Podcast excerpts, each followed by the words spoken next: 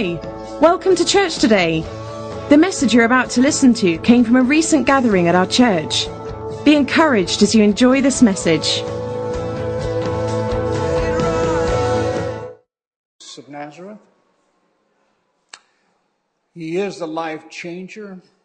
He is the life giver. He is indeed the Savior of our souls. And Father, you said that if we would receive the engrafted word, that it indeed would have the power to save our souls. Jesus, you said if we would but have ears to hear what you're trying to communicate, that you would take us from one level of life to a much higher level of life.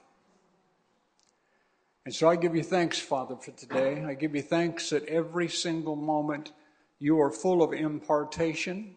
You are ready to change your heart, to move them higher, to do something bigger. And every single one of us, your plan is always bigger than our plan. You've always got more, more, more, more, more, more, much, much more in store for us than we could ever imagine. You say things in your word like, I'm going to do a work in your day. Had I told you, you would not be able to believe it. You're always trying to expand us. And I just give you thanks, Father, that that spirit is happening right now over each and every one of us. That that truth is coming to pass. It's no longer prophecy. It's actually coming to pass right now in this season. Right now in this season. It is occurring. It is happening. Oh, and I give you praise for it, Father. You said as many, in Luke 18, you said as many as would receive the kingdom as a child. As many as would receive the kingdom as a child would enter into it. You said we have to receive before we can enter. And you said we need to receive as a little child. And I thank you, Father. We think on what that means to be just so trusting, so simplistic about it, and just say, I receive it. Hallelujah. So I do thank you, Father, that you help us this morning as we look into this incredible truth of yours. I trust you to do what your Spirit always does. But again, I just thank you that we will have ears to hear. In Jesus' name. Amen. What Bobby said was really incredible in one point. It's exactly, in fact, I said it yesterday at the men's meeting. There has been, like I said, it's in motion now, it's not a prophecy any longer. There has been a God given supernatural outpouring of a new grace. Uh, we're trying to find words and language to communicate this. But there's a fresh grace. I said there's a fresh grace that's in the atmosphere right now that God, I hope you actually hear me. I'm not just talking. like a little boy said to his minister father one day, he said, Daddy, were you telling the truth or were you just preaching? there is a fresh grace that's been released from heaven, but we still, just like that verse I quoted, we have to put our hands up into it, our hearts up into it, and receive it and be aware of it. And um, and Bobby, when she mentioned that again, just so thrilled me because it is true. Remember, God's no respecter of persons, and with I know Bobby's heart, and we all love her, but it is true. The reason God's blessing her is because, you know, that name is not just something out of her head. Bobby is living in the light. And because of that, things are being seen that wouldn't have been seen otherwise.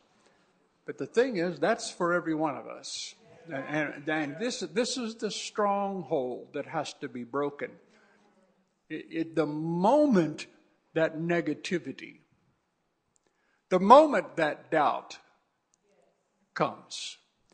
I mean, you have to recognize it so fast, and you have to kill it. You have to, like they say, you have to learn to doubt your doubts. The things that trouble you, you need to begin to trouble those things that trouble you. Because you're the one that has the authority because of, not because of how good you are, but because of the name of the Lord Jesus Christ that you bear. The Bible says you bear that name if you're born again. You bear that name. And just one other thing Bobby said, it was quicking to me this morning too when I was praying is that thing I said in January. I'm telling you, I've been doing it. I've only done it a few times, I have to admit, but I'm telling you, you really need to give yourself to these three day fasts. Don't forget that. There's so much power released. It affects. It all affects areas of your life that you you just you can't figure it out. It's just obedience. Just be before God and do it. Okay. Okay. Hear me, Annie? Okay. Good. Uh, turn to John 3 again. Like I said, I've been teaching this series now. This is probably the fifth one I've done on it about um, being earthbound. And I'm going to try to tie some things up today because Julie and I go on our holiday tomorrow morning. Remember, next the next two weeks, glory to God, you've got Ann Bellingham with us.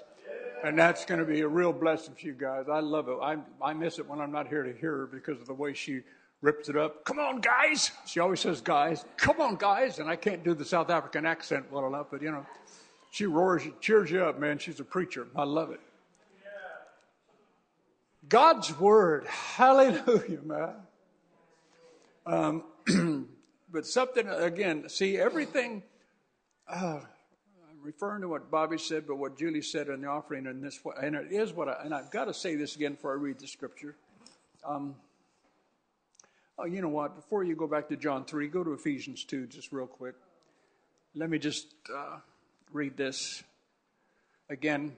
I think I read this last week too, but I want you to, like I said, I, I keep hesitating, fumbling because again, I, I am so longing, I'm searching, I'm so in prayer now. Father, help me, help me.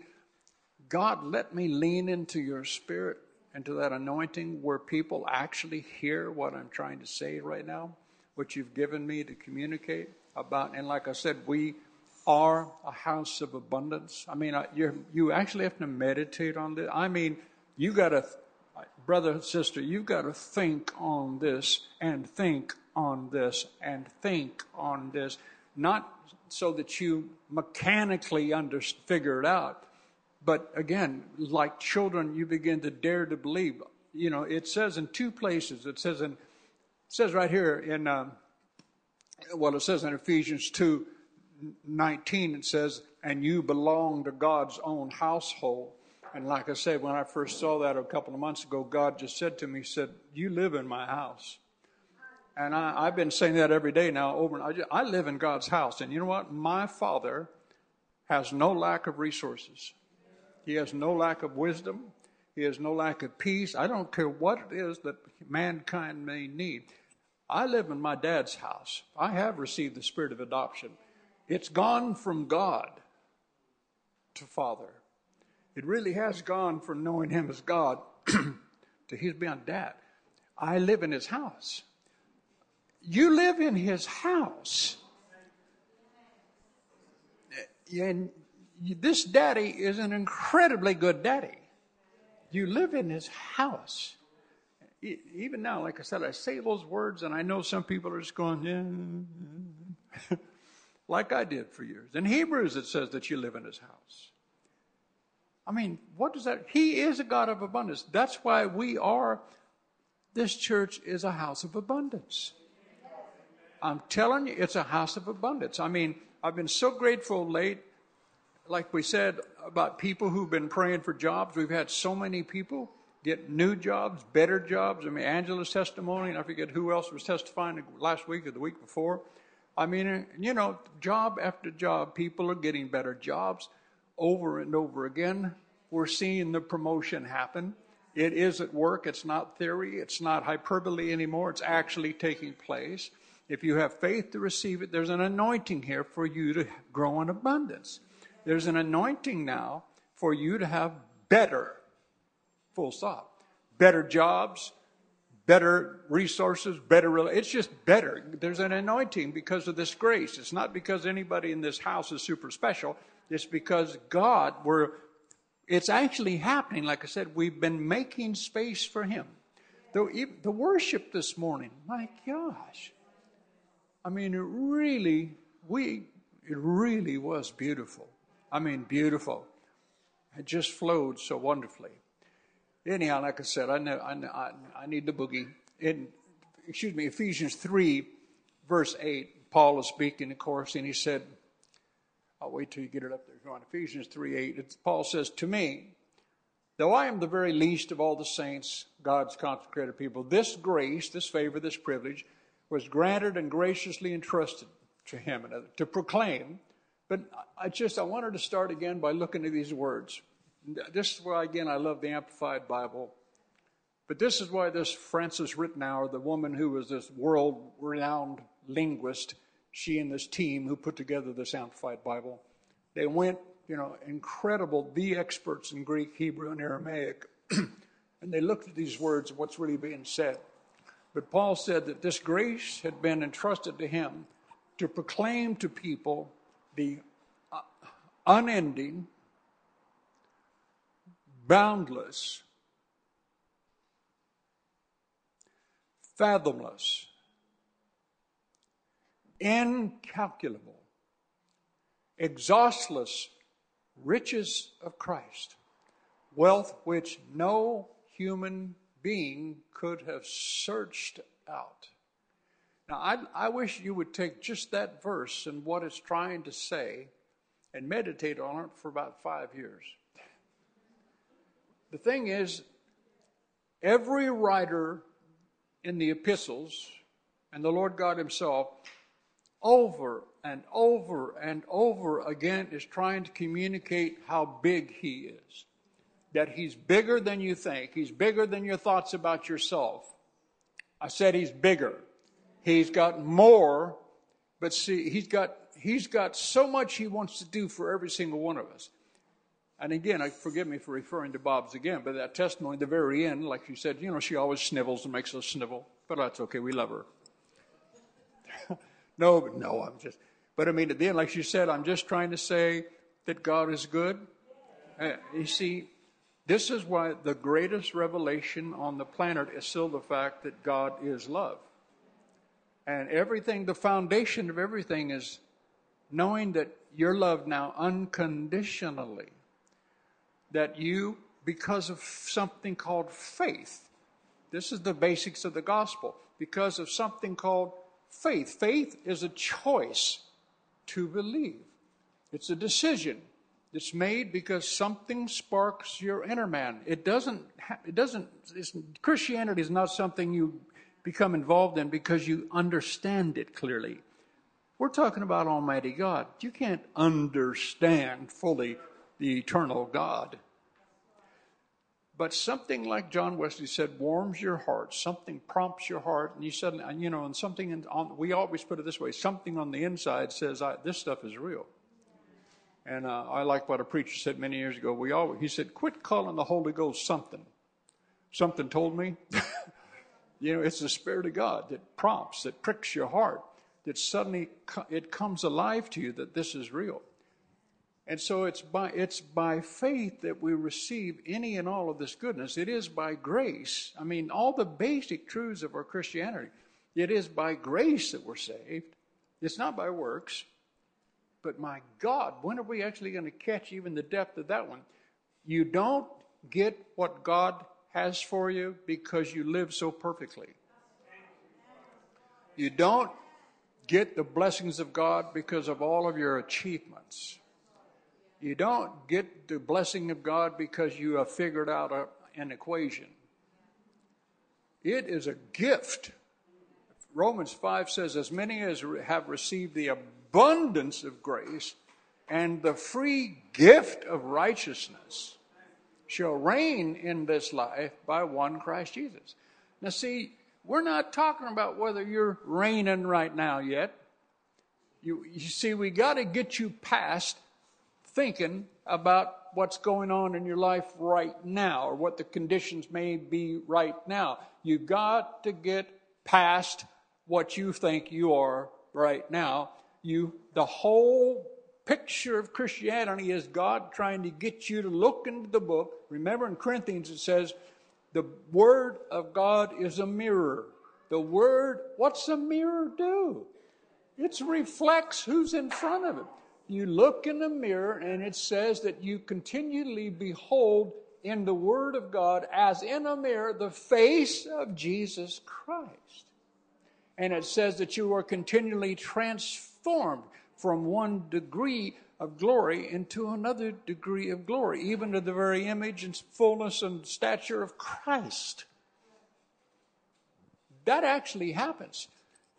But again, hell and wrong teaching and just separation from God and church gets us to a place where, again, we have more faith in the world around us than the kingdom above us. And his whole thing, Jesus Christ, and that's why we go back now to John 3, if you would. Like the whole premise of what, you know, like I said, what I've been teaching. The whole premise of what Jesus came to do is to lift us higher, is to get us to see from another perspective. So, John the Baptist, again, John 3, verse 31, at the Amplified. John says, He who comes from above, he's telling people, trying to tell these people about who's about to come and baptize. He who comes from above heaven is far above, far, everybody say far. He, he's far above all others. And then he said this, and this is what caught me that day a couple of months ago. He who comes from the earth belongs to the earth and talks the language of earth. His words are from an earthly standpoint. And like I said, I'm repeating this every time I'm preaching because I want this to go down into you. It's what old fashioned preachers used to do. You know, have a text and you bring up the text every single Sunday. But the Lord stopped me right there and He said, Did you hear that? You have a choice. You can talk the language of the earth if you want to, but he, I just, just instantly, you know, I heard this thing. But if you talk the language of the earth, you're going to be earthbound. He said, if you want to be connected to heaven, you need to choose another language. And again, and like I said in the very beginning, I'm going to quote this statement as well. You and I have no choice as to whether or not we live by words. Because that's how earth functions. That's how the kingdom of God functions. That's how the world functions. You're known by your word. People who really know you, they know if your word is any good. And when people hear your name, if you ever broken trust or betrayed or done anything, first thing people will think, they'll think about a betrayal. If that's if his words, people know us by our words. Are our words good words? But again, what I said in the beginning, that first Sunday is this: it says you have no choice as to whether or not you live by words, but you do have a choice of what words you will live by. Please hear that. That's that's actually pretty heavy. You have a choice.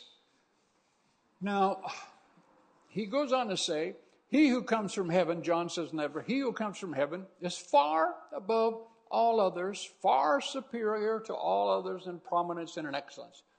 Verse 32 it is to what he, Jesus, has actually seen and heard that he bears testimony, and yet no one accepts his testimony, no one receives his evidence as true. In other words, so he's saying this that Jesus is speaking from another level, right? You still with me? I know I'm going over the same ground to but Jesus speaks from here. Earlier on in John 3, remember where Nicodemus, when Jesus said to Nicodemus, You must be born again. And Nicodemus said, What? How, well, how can you be born twice? You, can, you, can you enter your mother's womb and be born a second time? He said, No, no, no. Jesus said, What's born of flesh, flesh, what's born of spirit, spirit. But he said, If I, this is the thing, he said, If I speak to you of earthly things and you don't understand, how are you going to understand if I speak to you about heavenly things? What I'm trying to get you to understand is Jesus speaks from here. See, the problem is we hear from here. And we've got to start hearing from where we're seated, which is at the right hand of God. And it's our choice. See, nobody has to obey anything in Scripture. Nobody has to. But God is not a harsh taskmaster. But what He has done is release instruction. And He's made it clear, Old Testament, New Testament. that his plan for every single person who follows him to be successful, to succeed in life, to be free. It even says in scripture, there's a verse, there shall be no poor among you. Now, don't get mad with me. That's what it said. There shall be no poor among you. That's not condemnation to anybody who's poor. It's just you've got to, you've got to receive the truth. It is not God's will for any of us to be poor. And we also need to understand Hosea 4 6, but my people, my people, are still destroyed because of a lack of knowledge. So if there's destruction and poverty, it's because there's either a lack of knowledge or it's because of a rejection of knowledge. In other words, you've chosen to go another way. You've chosen to go another way. But what we're trying to say throughout all these teachings is that God has made a way. Hallelujah. That's why Jesus said, I am the way. Right? I mean, He is. So he goes on in verse 33, and this what it was hit me so strong. I, I, we were sharing with somebody at the mandate yesterday. Verse 33 again. Really look at this verse. You've got it up there on the screen. Whoever receives his testimony, in other words, do you receive the truth about Jesus? Do we, anybody here actually believe this book? You know, and of course, real proof of belief is, is we act upon it. But go to the basics. You hear me say over and over again, I'm a great believer in the lowest common denominator. Let's go to the lowest level of truth. Do we believe this is the Word of God? Really, it's your choice. I can't make it. Do we actually believe have we actually made the decision to believe that Jesus Christ, some 2,000 years ago, he was the Son of God and that he came to earth to redeem mankind back into a place of total reconciliation to the Father? Now, I mean, do we believe that? Again, it's your choice. Then, do we believe when Jesus speaks, do you believe he's talking the truth? do we think God's word is true? And see, this is what it says here Whoever receives his testimony, listen to this statement, he has set his seal of approval to this that God is true. And like I did yesterday, let me tell you see, this book, something happened to Rod Anderson many years ago, and all of a sudden the light, the day star arose in my heart. I saw suddenly something happened in my spirit a transaction was made between heaven and earth, where I was translated out of the kingdom of darkness into the kingdom of his dear son. I watched him make me a new creature. I watched heroin addiction and violence pass from me. I watched what grace had begin to flow in me. And all those things began to happen until I got to the place where suddenly the decision came, I, I took my seal, you know, like the old guys had this, I took this seal and I went,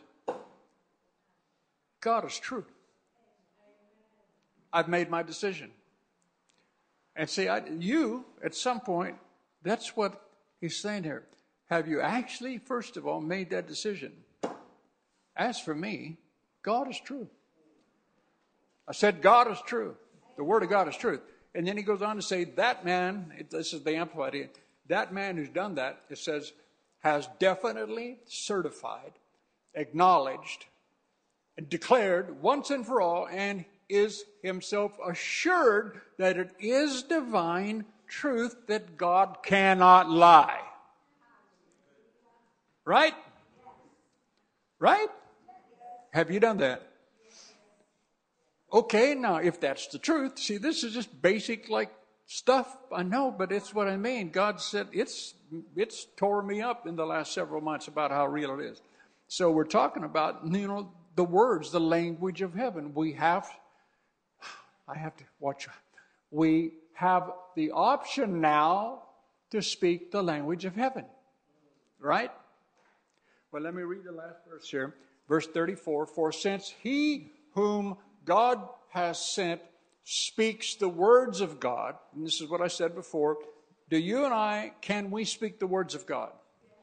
Why? Well, because they're written in the book for us. the message is in the book. We can do it. In fact, we're told like we're, what, we're told in Joshua 1 8, that's still in the Bible. Joshua 1 8 is still in the Bible, where he said, This book of the law shall not depart out of your mouth. Mouth. All of you got a mouth. Some of you got a bigger mouth than others. Hallelujah. But we all got a mouth. But this book of the law is supposed to be in your mouth. I mean, like I said, something's been. I'm so I just am thrilled with what's happened to me. I mean, I'm just all I all day long, and I'm not bragging. It's like I'm like a little child. I'm excited about it. His, I'm just talking scripture all day long to the point that I think I'm irritating Julie. I'm just you know, it's just because I just he's filled my he's, filled me up with something good. He's filled, he's done something good. It's cool. You know, I'm just constantly, you're good. I live in your house. Hallelujah. I'm driving down. I live in your house. Praise God. Praise is a gate. I get to go through any gate I want to just by praising you. I'm leaving poverty. I thank you that I've entered into prosperity. I thank you that Jesus, what you said in Mark 11 is true. I have spoken to that mountain of debt. It's dissolving right now right now, right now, right now. And I'm celebrating in the fact that you are altogether lovely, that you've never lied. Hallelujah. All I got to do is keep this in my mouth. And you said, if this book the law would not depart out of my mouth, that first of all, what it would do, it would cause me to observe to do according to all that's written therein. And then you said, I would, because of that, I would deal wisely in the affairs of life and I would have good success. All I got to do is keep it in my mouth. Because it comes down to what we're going to talk about again in a minute the heart. But so he said, For since he whom God sent speaks the words of God, and you can speak the words of God, because he proclaims God's message. But catch the pattern here, the second half of this verse. Because Jesus did that, God did not give him his spirit sparingly or by measure, but boundless is the gift God makes of His Spirit. Well, see, that's what begins to happen when, with you. If you will keep God's word in your mouth, God's message in your mouth, the measure, as it were, of the influence of the Holy Spirit in your life will begin to grow and grow and grow and grow and grow and grow and grow. And I'm telling you, it's like antenna coming out you you begin to attract the blessings because God is not a man that he should lie. When you begin to walk like he's asked you to walk, there are spiritual antenna that begins to draw the blessings of God to you. They begin to draw the blessing of God to you. I said they begin to draw the blessings of God to you. Even Deuteronomy, I said there's somebody, I think even this may be yesterday, you know, we quote that verse often in Deuteronomy 28, the first verse says, If you shall hearken diligently unto all these commandments which I command you this day. All of these blessings shall come upon you. Are you listening? All these blessings shall come upon you and overtake you, saith the Lord. If you shall hearken diligently unto all these commandments. And we did a word, that was the very first scripture that they had me parse. Parse means, you know, to take apart every word back in the Bible school I was at, where you take it apart, you look at the Hebrew and the Aramaic, and it's amazing. The root, hearken, if you'll hearken diligently all these commandments. You know what hearken means at its lowest form? It means to declare and to declare again. You know what diligently means? Louder and louder. So what it reads is this way. If you will declare and declare again and again, louder and louder, the commandments of the Lord, all these blessings will come upon you. Now, I got to throw this in too, because this is where there's tension. By that I mean, you know, there's always tension between truth and manifestation. God wants you to know that He is a God of abundance. And because you live in His house, there's no lack. There should be no lack there. It just, but remember, it's Hebrews 4 2 as well. I'm throwing a lot of scripture at you now, but I'm trying to tie a bunch of stuff up here from four weeks of speaking. Hebrews 4 2, remember, he says there, it's up there, but it'd probably be better to see that in the King James. I don't know if you can throw it up in the King James, John. But basically, it says, The word preached, for unto us was the gospel preached, as well as unto them. But the word preached did not profit them, not being mixed with faith in them that heard it. So look at that. For unto us as well as unto them. So what you have to understand, what you have to begin to ask yourself is which camp am I in? Am I us or am I them? you know who them are? Them are the people that the Word of God doesn't work for. It isn't that the Word of God didn't work, it's that they did not mix faith in what they heard. Faith comes by hearing. You know, I heard a preacher say the other day that every time you miss going to church, you lose money. He said, every time you miss coming to church, you lose money. And I thought, I said, what the? And he said, because every, if you don't come to church, he said, you miss the faith that would have been there in the hearing of it.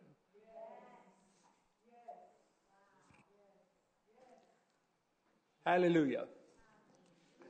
Oh, well. The word preached, even what Rod Anderson is speaking to us right now, has to be mixed with something called faith. Now, then again, what do you do? You go to the basics of what faith is.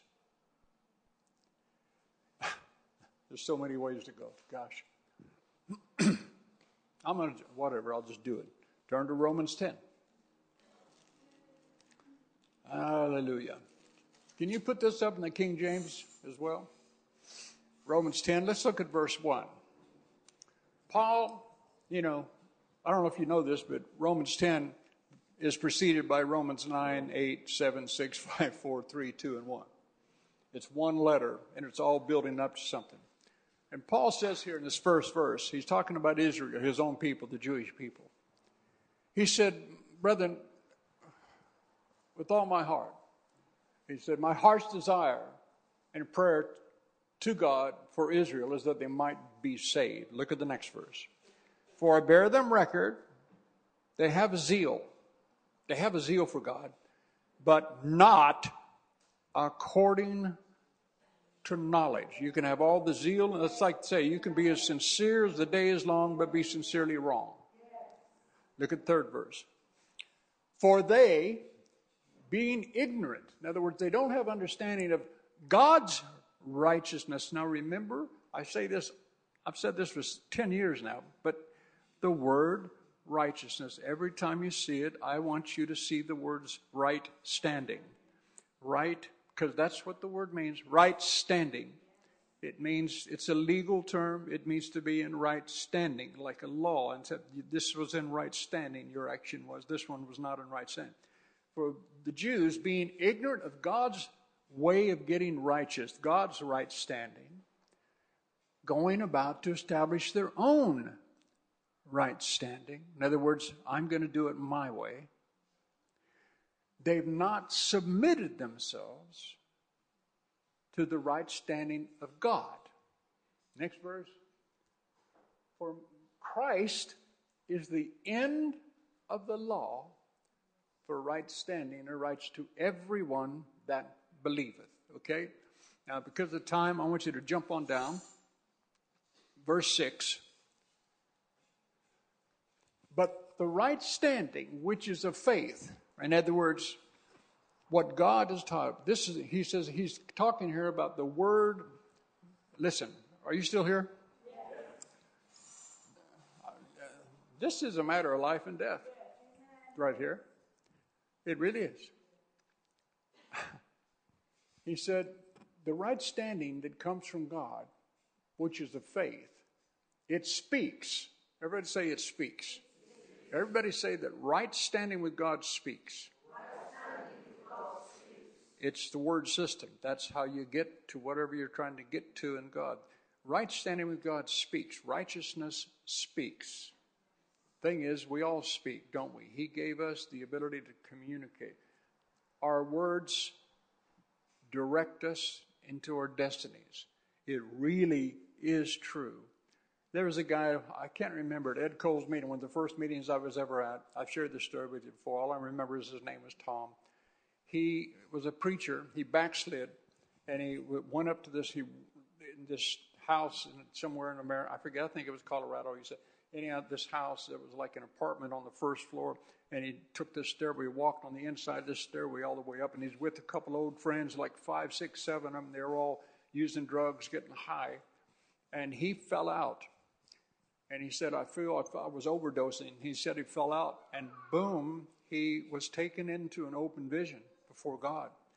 And he was up here. And God began to talk to him. And God pulled this book out I'm going to try to say it as accurate as I can, but I, this much I know. He pulled a look out, a book out, and he had him look. He said, "Here," and he showed a date in Tom's life, and he had written in the book the words that Tom said. And God spoke to him and said, "When you said this, it began this in your life." Took him to another page a year or so later, and he said, "This is when you said this." that began to direct you into this area of problem. And he showed him this book with every word that he'd ever spoken and showed him how he got to where he was. And then he said, I'm sending you back.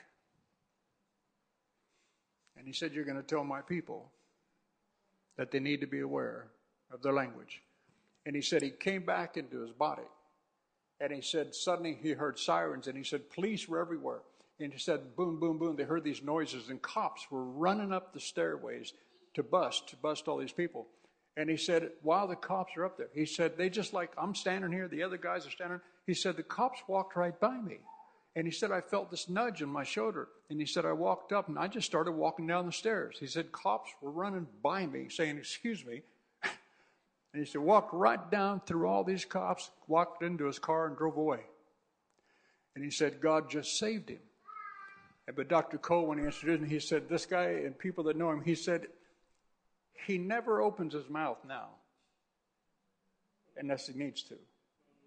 And they're talking about how he, became, he was one of the most, he, he's in heaven now. He was an older guy. But he talked about how this guy was one of those strongest, most phenomenal speakers that they'd heard. Well, I mean, I would be too if God showed me every word I've ever spoken. But think about that show you every word you've ever spoken and show you this is what led you here, this is what led you there. Whoop, who said that? It's a spiritual law that we live by words. However, we get to choose what the what the words what the words that we live by. We, somebody doesn't know how to put sentences together. However, we get to choose the words that we live by. Rod Anderson, CCF London.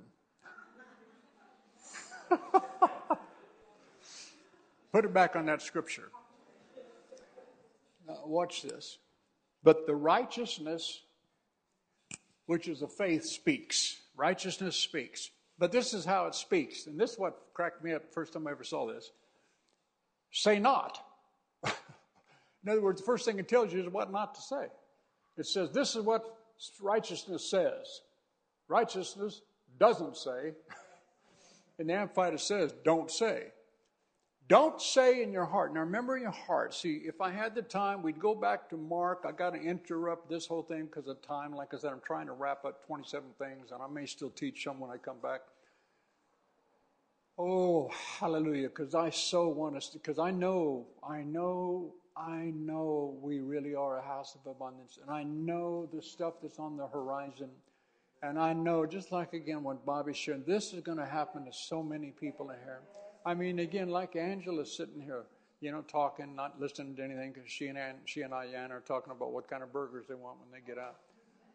No, but like Angela, getting a job where she gets twice the salary that she had, right? Twice the salary, and gets to travel the whole world now for a coming. Just, you know, that's the kind of stuff that's happening and it's available to every single one of you because God's no respecter of persons. But the thing is, you got to, like I said in the beginning, you got to knock that negative thought out of your head so fast, man. I, I'm telling you, you don't have to be perfect. So you got to get it because the devil's job is to talk to you all day long about how you disqualify. Bobby again, he said, I didn't do anything. I didn't do it. Just God is good. but it's the truth. It's the song that we sing I didn't earn it. I don't deserve it. Oh my God, what a truth. You'll never deserve it. See, so in other words, get over yourself. You have to get over yourself. He's trying to get us to be like children. Except you receive the kingdom as a child, you won't enter into this stuff. So this isn't about being intelligent. This isn't about intelligence. It isn't about adding, functioning, putting all these formulas together, working out this long equation that takes you 35 years. Jesus said, only believe. And I'm telling you, I know. I've struggled with it for I've struggled with it for 33, 34 years. And finally, I mean, I feel like it's only now. Something's happened where I just suddenly I I I believe. And like the stress is gone. It's funny, scripture is funny. The Bible says the servant of the Lord must not strive. And so the Lord says to stop striving. It cracked me up. He reminded me again. I read something when I was reading the Old Testament, um, just what, but just two weeks ago. Uh, he showed me the place where it says why the priest wore linen. It says because the priest must not sweat.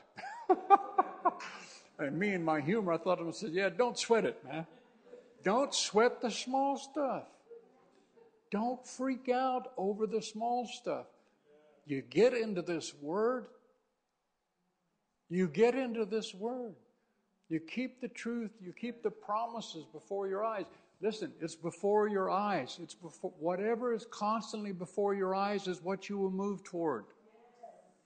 What's ever constantly in front of your eyes is what you'll move toward. Move toward life. Why move towards death? So let me hurry up. They shall have linen turbans on their heads and breeches upon their loins. They shall not gird themselves with anything cause them to sweat. Boy, you're quick, man. I tell you. Take that scripture off. Get back to whoever's doing that. Oh, that's Dominic. Dom's up. Dom's knocking it out there. He's trying to see how fast he can throw scripture up there. Go back to Romans. Go back to Romans 10. Hurry up, Don. One, two, three. But the wrong translation, I tell you, man, you may not go to heaven. Romans 10. I'm waiting, I'm waiting for the King James. King James, King James, King James. oh, we're way behind, man. Where are we at? Don't you remember where we're at? Oh, Father, forgive him. Verse 6. But don't miss because of humor. The Spirit of God wrote this through Paul. The right standing of God, which is by faith, speaks on this wise. Don't say in your heart. Now listen, your heart speaks. See, it's what your heart speaks. I said it's what your heart speaks. That's where the power is, not what your head says. I said it's what your heart speaks. This is why I said it's actually a bit of a revelation when you really see the words, the power of words, you know, like the tongue is a small member, but it's like the rudder in a ship. It's like a bridle in a horse's mouth. It determines where you go. I mean, it's just in the book. It determines. Your tongue determines where you go. But you really got to catch it that there's, there's a difference between casual conversation and words that come from the heart.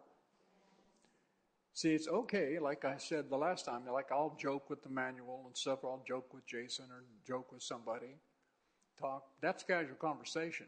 But Rod knows when he speaks from his heart. And you have to differentiate that because that's where the faith is.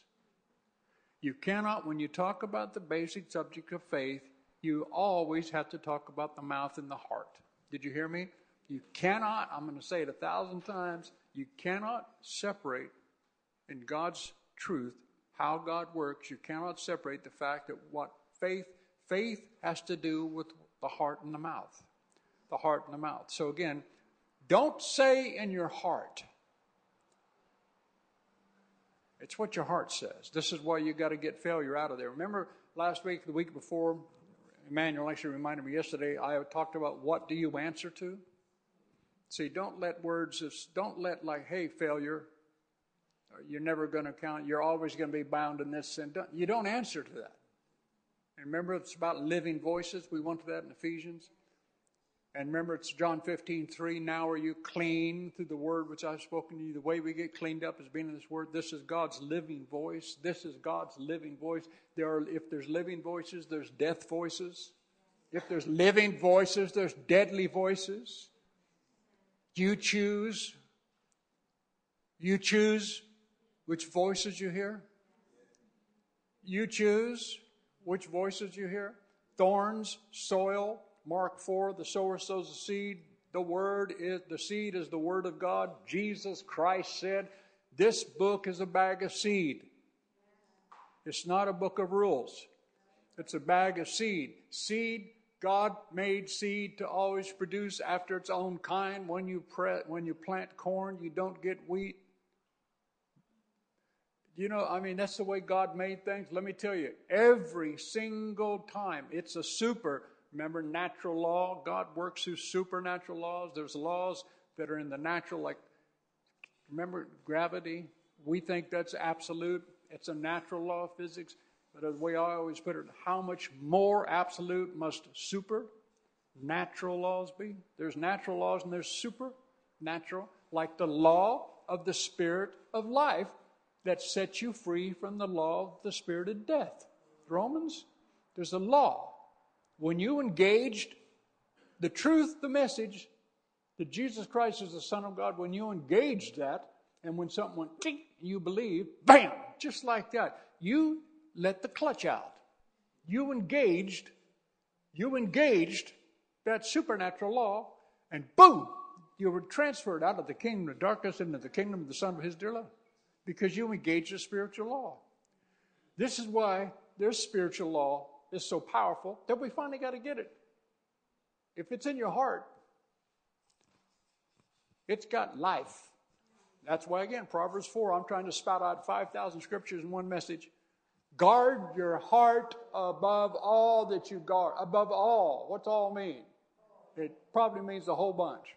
Guard, guard, guard, guard your heart above all that you guard, because out of it proceeds something.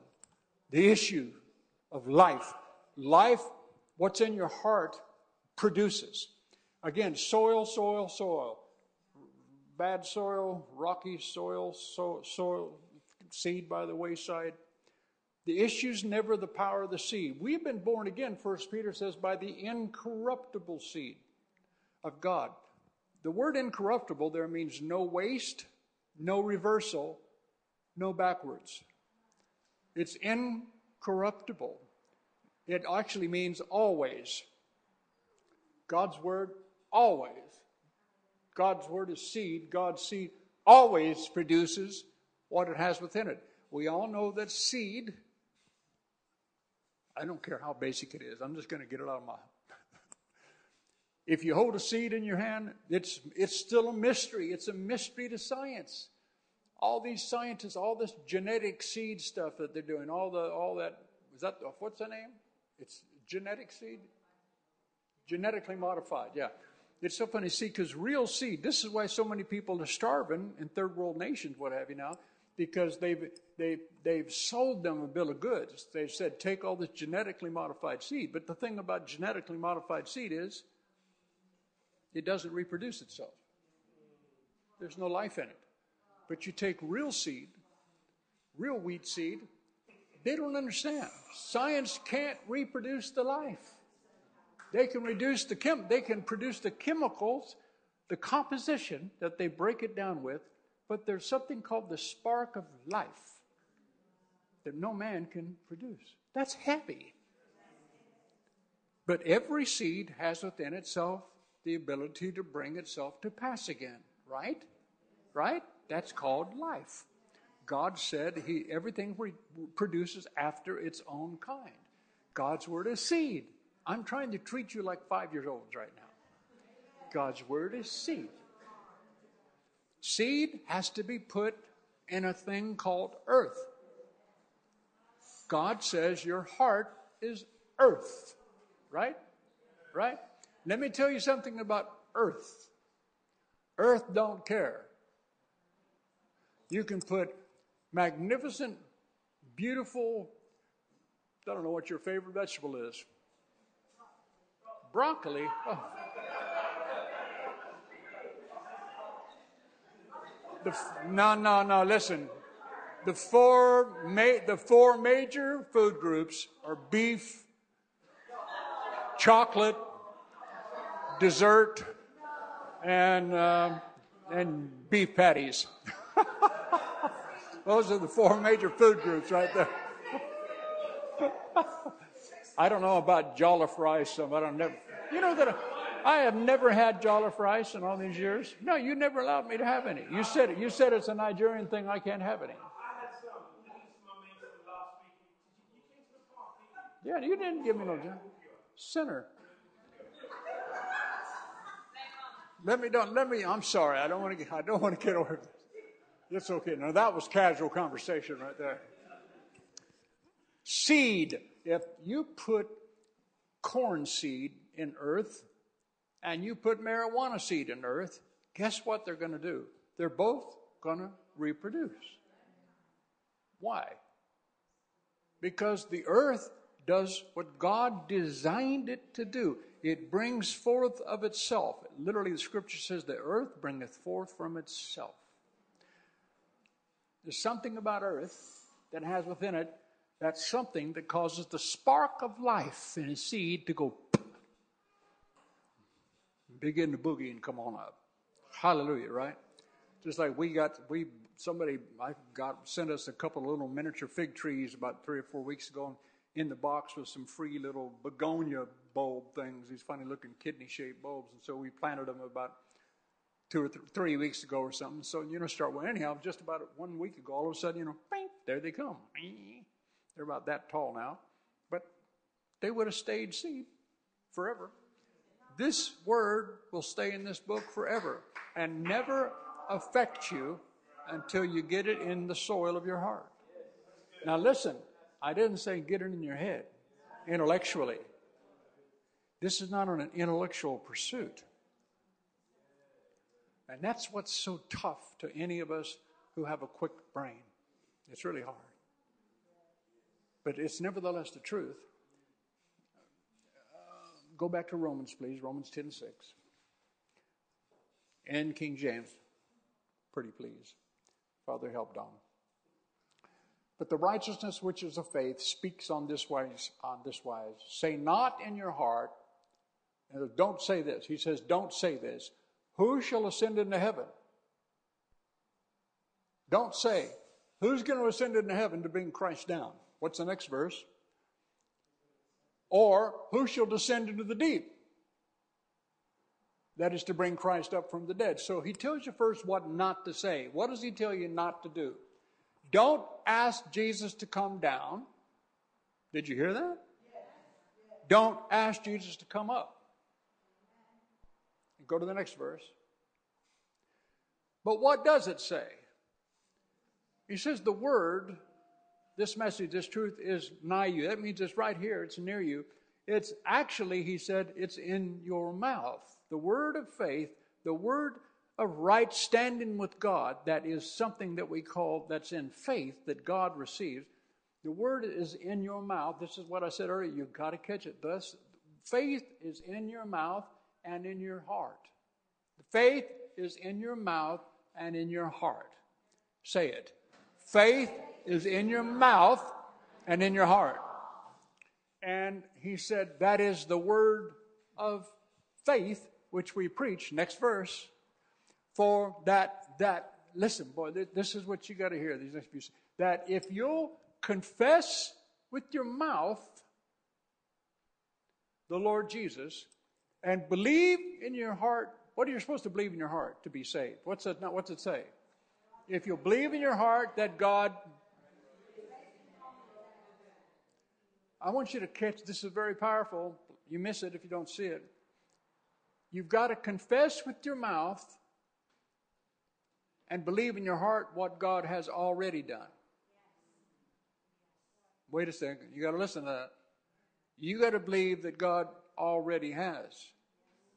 You have to believe what God has done. I said, You have to believe what God has done. And he said, So if you're trying to get him to come down, or trying to get him to come up, he said, that's not the righteousness, this is of faith. The righteousness that God sees, right standing with God, real faith, he said, is really close to you guys. He said, it's in your own mouth and in your heart. He said, it's this you simply believe that Jesus Christ is the Lord, then you believe that God raised him from the dead. And he said, that's what gets you saved. But he said, don't ask him to come down again because you know what? He won't. Because he came down already. Don't ask him to come up again because he won't, because he already did. He made his grave with the wicked in his death. He rose up. But see, this is why this translates into so much how people pray, Oh God, come do this. No. No. We that's wrong praying. See, you have a zeal, but it's not according to knowledge. You don't ask God to come do something He's already done. Oh God, come do this. Oh God, help me. And He's going, I already have. I already have. Just get the promises in your mouth, get the promises in your mouth, get the promises in your mouth, and they'll get it. Renew your mind, renew your mind, renew your mind, renew your mind, renew your mind. You'll be transformed. You'll be transformed. You won't conform. Don't conform. Don't conform. Be transformed. Be transformed. Be transformed. Don't conform. Don't. But he can't make you. He won't make you because he loves you too much. He's made you a free moral agent. You have the right to make your own decisions. He won't force any of us to make the decision. But you can make the right decision, and that is to do what? To believe how right standing, how the kingdom works. That's what we're trying to really communicate, what as clear as I can. He said, This is why you seek first of all other stuff, you find out how the kingdom works. And then anything and everything that the world seeks after, it'll be yours. Hallelujah. You won't have to worry about cars, houses, or anything. It'll be yours. Now, I never did fi- finish this, but this is where some of the tension is. Let me tell you, God wants you to know what it's, He flat says in Hebrews that he that cometh to God must believe that he is and that he is a rewarder. Amen? Let me tell you something. You've got to believe that following God brings rewards. However, now this is what you got to listen to. Listen. But what, see, Satan, it says, beware the subtlety, the all working. The word means the all working of Satan. See, this is the thing. You, well, like I quoted Deuteronomy 28, listen to that. Let me quote that again. If you hearken diligently unto all these commandments which I command you this day, then all these blessings, now watch this part, all these blessings shall come upon and overtake you, says the Lord. Where are blessings supposed to come from? Behind us. They overtake you. But see what hell does, he gets us heading towards the blessings. We get focused on getting the blessing instead of obeying the Lord. We're living in reverse. You hear me? And so we don't realize it, but we start living reverse. Because, but we think it's all cool. I'm chasing the blessing. No, you don't chase the blessing. You recognize the blessing as being from God. But anyhow, so this whole thing, like I said about, about the rewards, God wants us categorically, it cannot be said any other way. He wants you to know He's in here to bless you. I have come to give you life abundantly, man, not mediocrity. I want your life to so shine, so reflect the power of heaven.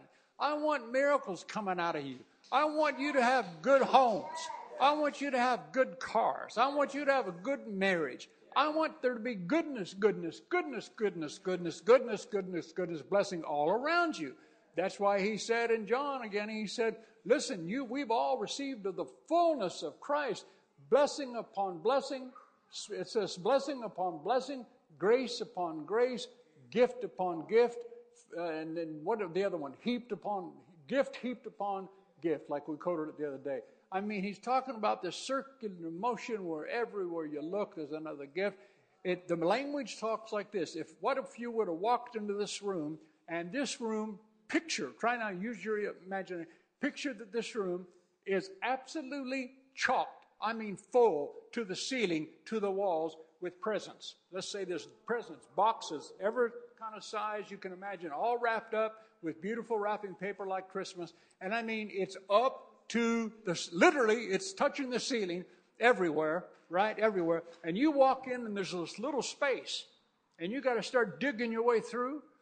That's what the scripture says has happened to you in Christ Jesus. It talks about the multitude and diversity of the gifts that he's given to you. Gift heaped upon gift. Gift heaped upon gift.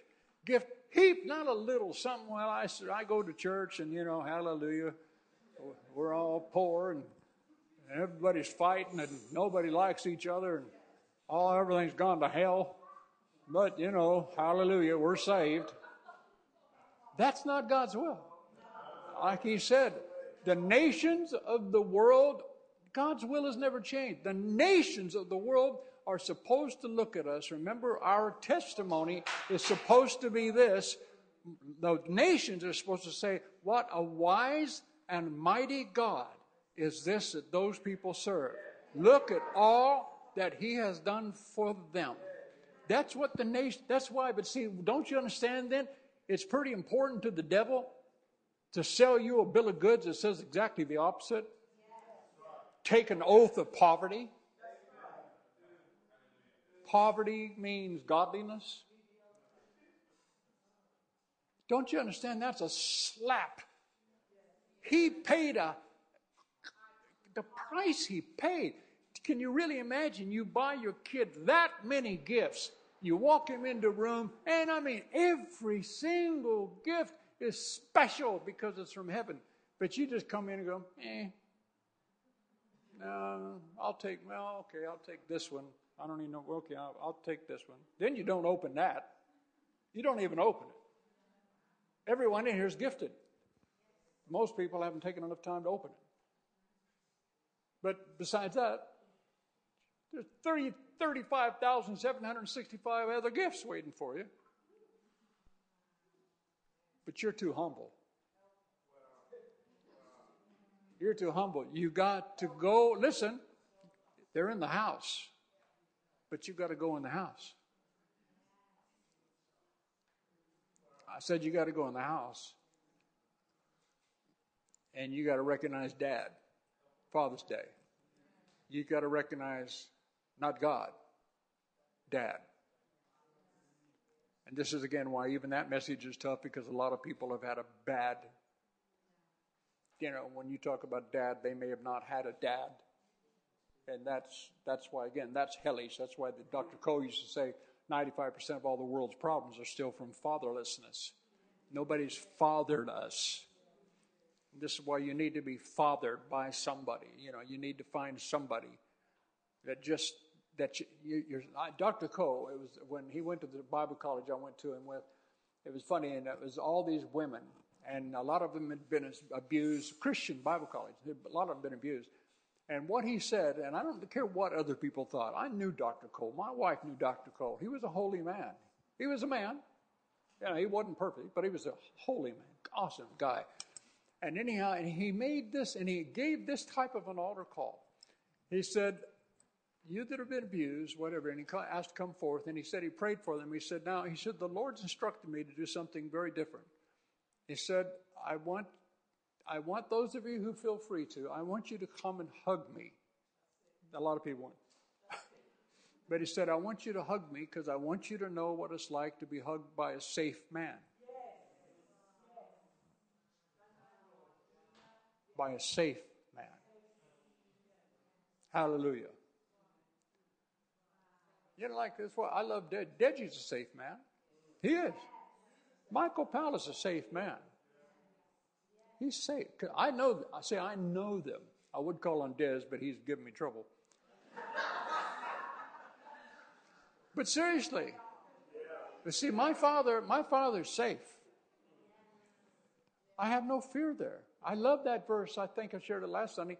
Therefore, fearing nothing from God actually getting to the point where I don't fear anything from God.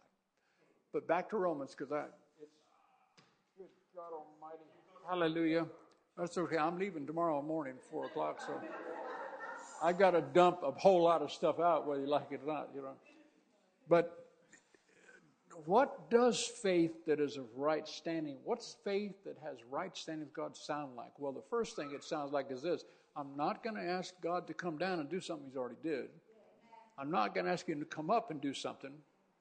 No, he, I, I need to know what He's already done and I need to have that in my heart, and I need to have that in my mouth. And watch the next verse. It says, okay, shall be saved. Go to the next verse. What do you do with this, man? This is the verse. For with the heart, not the mind, with the heart man believes under right standing. And with the mouth now watch this. No matter how many times you read it, see you got this. It has to strike you. And with the mouth, confession is made unto. Listen, the word salvation. Scofield, Scofield's Bible, the word sozo, S-O-Z-O. The word salvation, he said, is, quote, the all-inclusive word of Scripture. The word means deliverance, it means healing, it means safety, soundness of mind, and, deli- and deliverance. I think I mentioned deliverance already. But see, all of that is in the word sozo, is in the word salvation. How do you get to healing? How do you get to deliverance? How do you get to safety? How do you get to peace of mind? How do you get there? Confession is made unto. The way you get to what's in salvation is through your heart and your mind.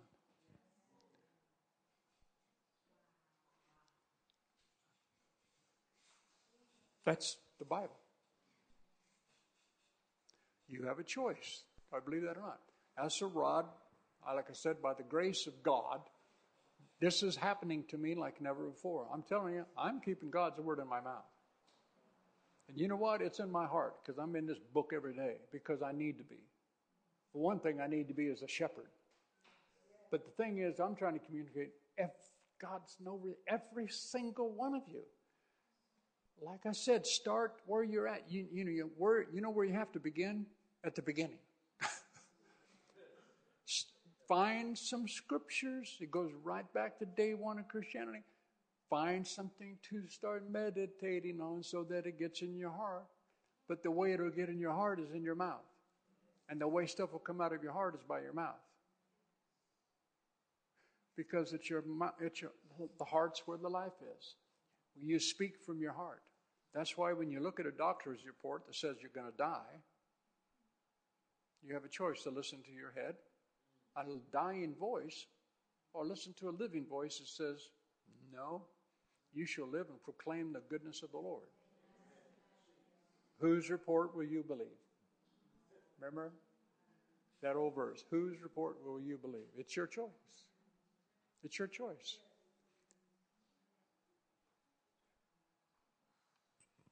Yeah, I could go for another two hours.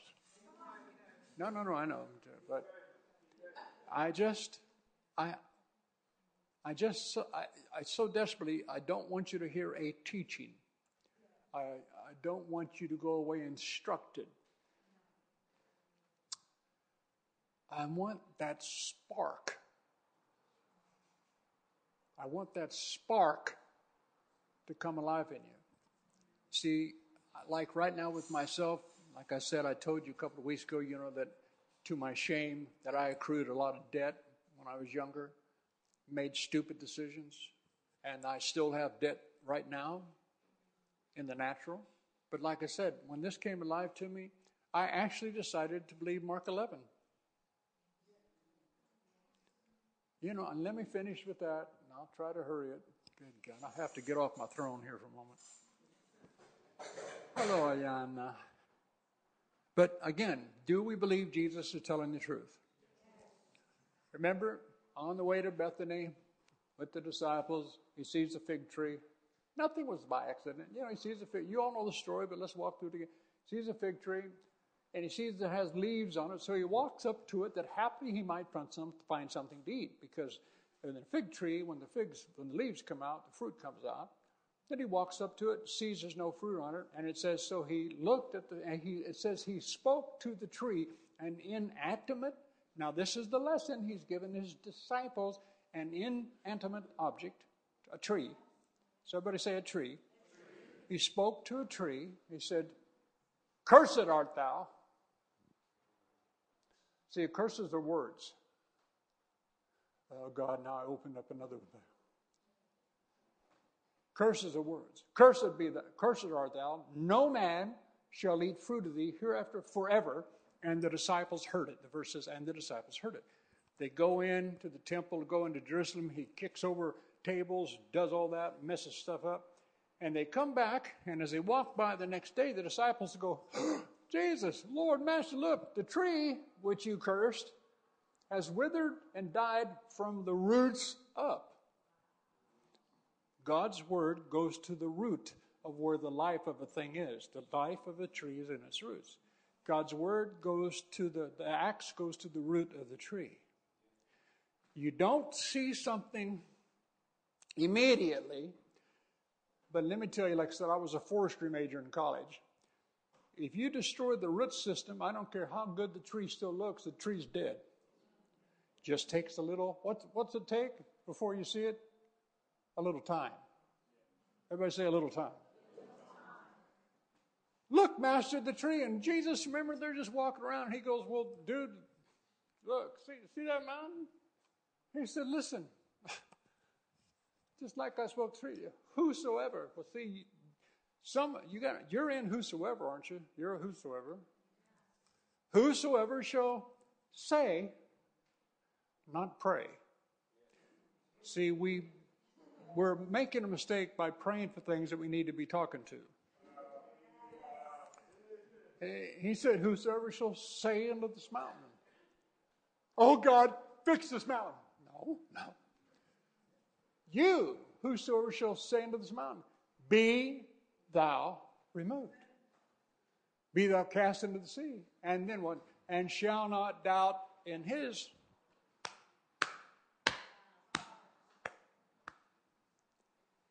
doubt. You got to kill doubt. And shall not doubt in his heart, but shall believe that whatsoever he saith shall come to pass. Guess what? He, he, that guy, that guy, that whosoever who believes in his heart and says and speaks the stuff, that guy will have whatsoever he says. And then he takes that spiritual law and he turns right around and uses it again. He says, Therefore I say, Therefore I say unto you, what things, whatever you desire, believe. As you're praying, believe you receive. Believe.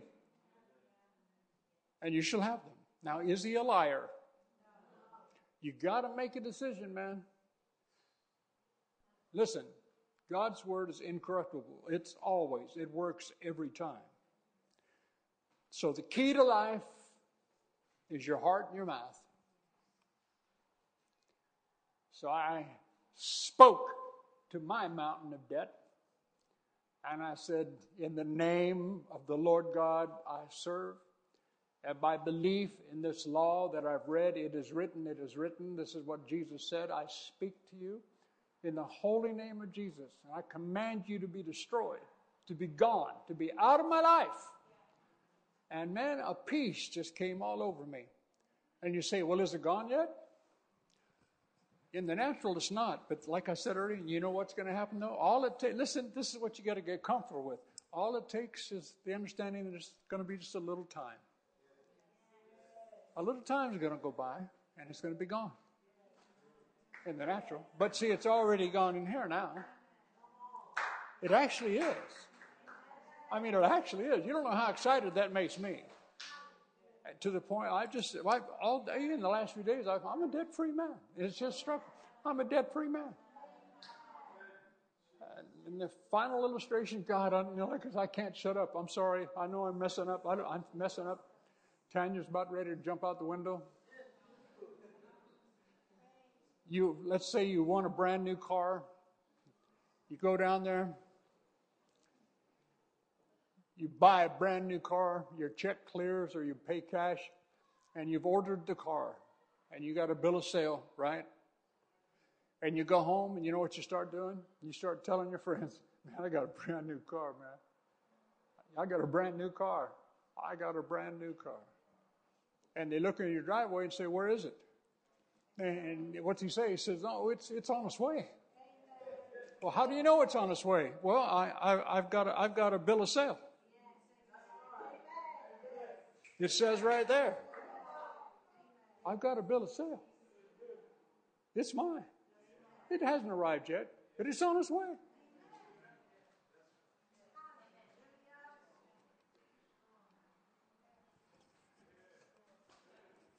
Father, I give you thanks. I just praise you.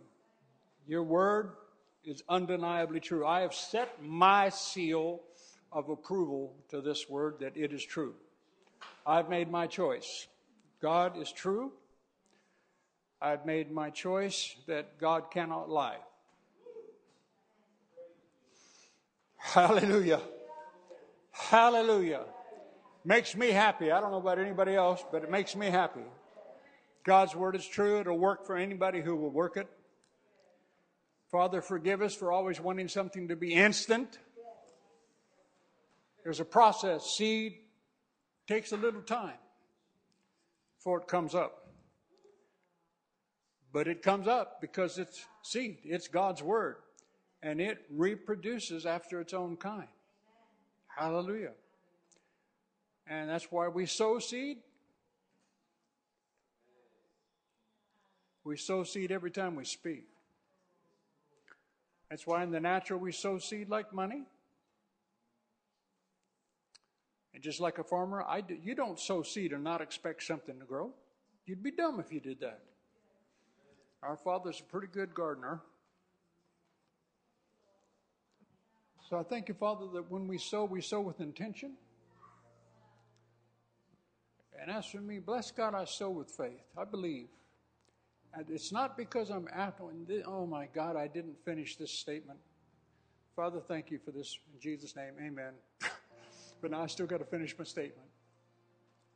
I said God wants us to understand that He is a rewarder, right? He wants you to know, He really wants you to believe that if you follow Him, you'll be rewarded. Now, we got that straight? But like I started to say, this is the thing, this is where there's tension but we he doesn't want us but we we don't follow him because of the rewards he listen he wants us to follow him just because we want to be with him. Did you hear that? And when you actually get to the place where you know like paul i know how to be abased. I know how to abound. Listen seasons come. There is ebbs and flows. It's not always roses. With persecution. The Bible says, with persecution, a hundredfold in this lifetime, but with, so there is persecution.